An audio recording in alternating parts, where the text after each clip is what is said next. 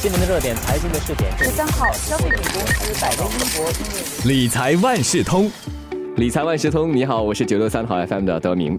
冠病疫情爆发之后，中国是率先复苏的经济体之一，那投资者对投资中国市场的兴趣是大大的增加了。那刚好我们这里新加坡又推出了多一个中国股票为主的交易所挂牌基金，也就是 ETF，让投资者有更多投资中国的选择。那么作为投资者，到底该不该将投资资金分配给中国投资市场呢？这一期理财万事通，我请华为媒体集团新闻中心财经新闻副主任胡渊文一起来聊聊中国政府监管之下的中国投资市场，同时也来谈一谈投资中国市场的利和弊。渊文你好，德明你好，首先请渊文和我们说一说中国政府对中国科技公司的监管吧。近期我们知道，中国政府对赴美上市的滴滴出行就展开了调查，受到很多人的关注。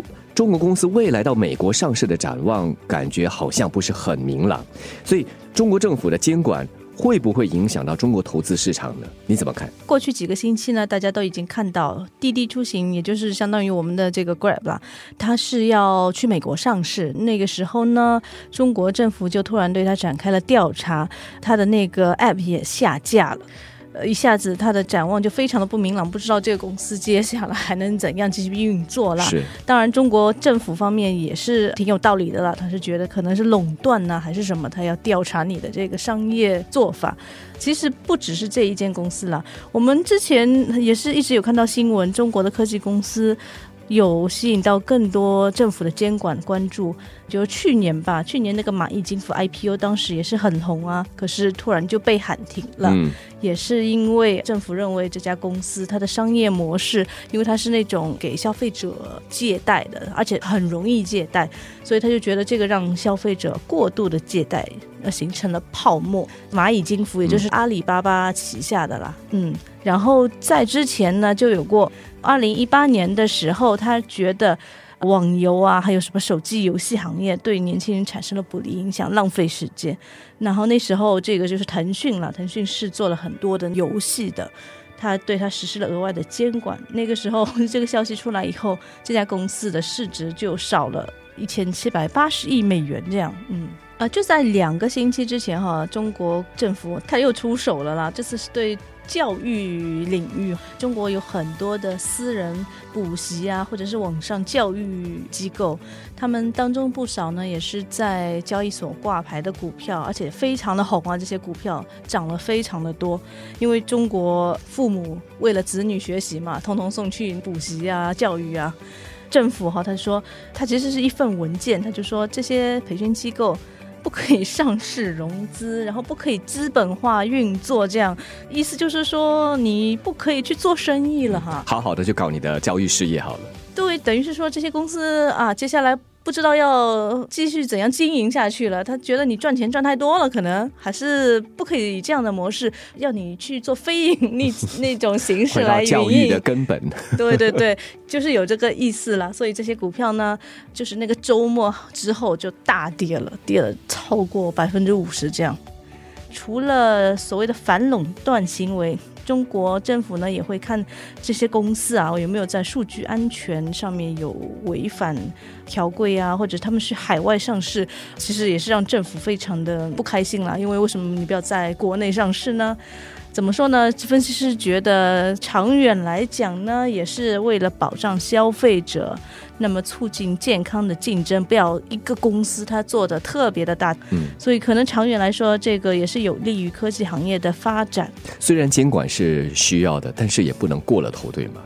过了头就限制了公司的创新了。当然，其实之前也是有观察人士，他就是觉得好像 WeChat 啊那种做了那么大，一方面其实也是因为中国它确实也没有怎么监管呐，适度的监管也是需要的。嗯，那么中美贸易战其实也引起了一些关注。中美贸易战以来，我们也好几次就听到美国方面他是说。对中国公司、上市公司要更加严格，因为之前也是爆发出一些丑闻呐，比如说有一个作假这样的咖啡公司，所以他们就觉得中国公司来上市会不会有欺骗投资者的行为，要他们遵守这个美国方面的这个审计要求了。所以有分析师说，有一些在美国上市，它挂牌的叫这个 ADR 呢，它接下来真的有可能会退市了。然后和中国政府军方那些有接触的公司，它甚至也是可能面对要退市的风险。看那个华为，华为之前就是。因为美国政府觉得华为你是中国的一个科技巨头啊，你是不是有间谍的这个可能性？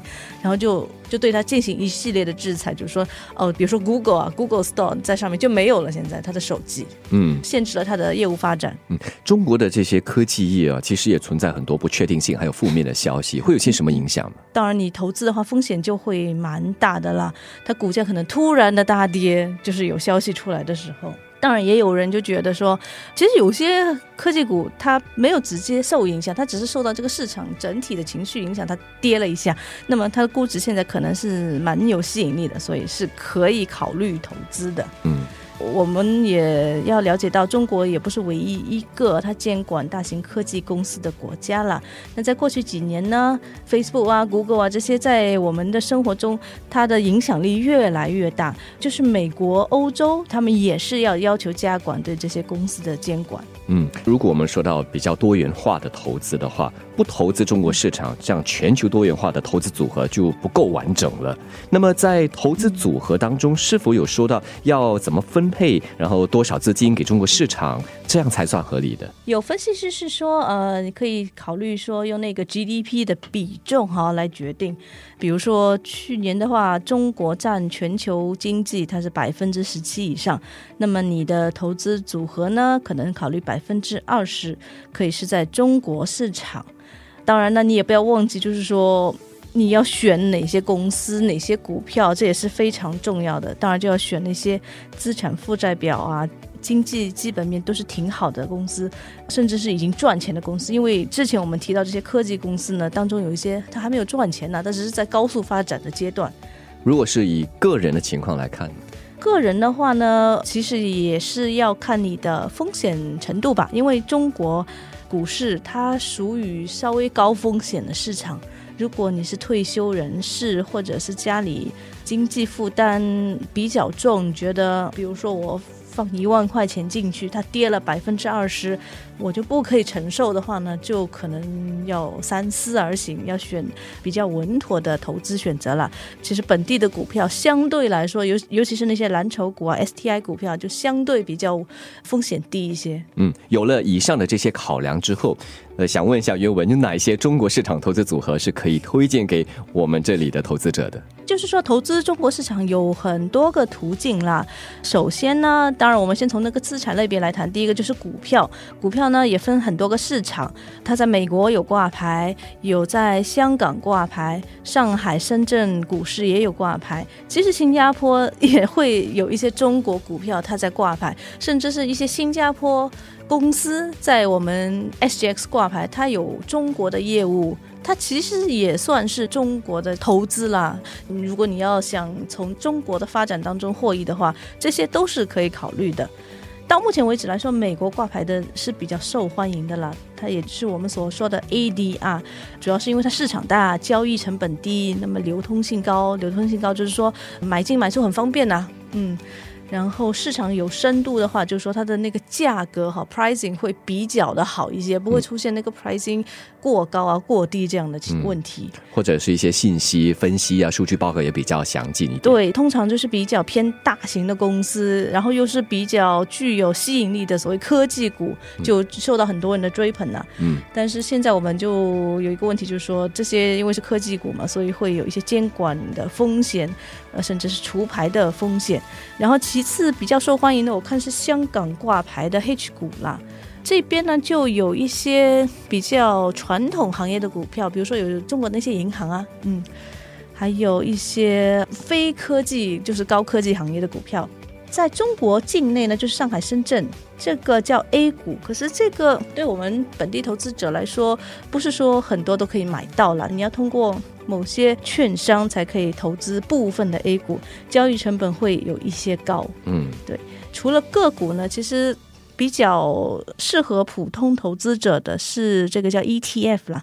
ETF 它就是一个基金，它投资可能有好多个股票。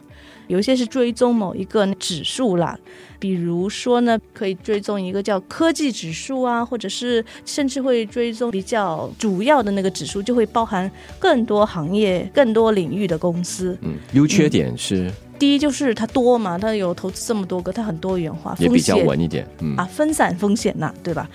我们投资一直就说要分散风险、多元化，所以这个真的是比较容易的一个渠道。有一些缺点呢，是说呃，有中国的 ETF，它会比较注重于大型的公司，那么这些公司就比较会引起政府的关注啊、监管呐、或者是你如果买一个比如说科技行业的 ETF。那你就是风险集中在这个科技行业了，所以风险会比较高。下来这个问题很重要了，又文有哪些 ETF 可以为大家推荐的？这个是分析师推荐的啦，我先说一下，分析师是有推荐一个叫 iShares Core MSCI，还有一个 iShares 恒生科技这两个 ETF，还有最近推出一个叫利安华侨证券中国领先挂牌基金啦。它有追踪恒生、沪深、港通中国八十指数，这个有八十只市值最大的中国股票啦。它有新经济也有旧经济的公司，还有另外呢，分析师也是推荐说你可以考虑债券的 ETF 啊，不要只是买股票的 ETF 啊。比如有一个叫南方东英富时中国国债指数的 ETF，这个是投资国债，就是政府债券。那为什么政府债券呢？是这样子，因为全球利率都很低嘛。那比如说美国的债券，它的收益率已经很低了，可是在中国还有一些其他的亚洲市场，政府方面比较谨慎了那个政策，所以他们给的那个回报率也是相对高一些。所以已经吸引了不少的那些机构投资者去购买。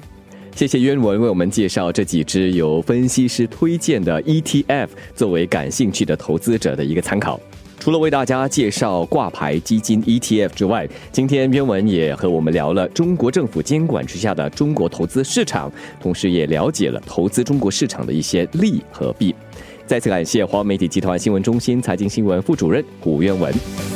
理财万事通每期提供你最需要知道的理财与财经知识。如果你想了解更多，可以到早报的 SG 搜索“联合早报财经专栏理财解囊”。我是九六三好 FM 的德明，我们下期再见。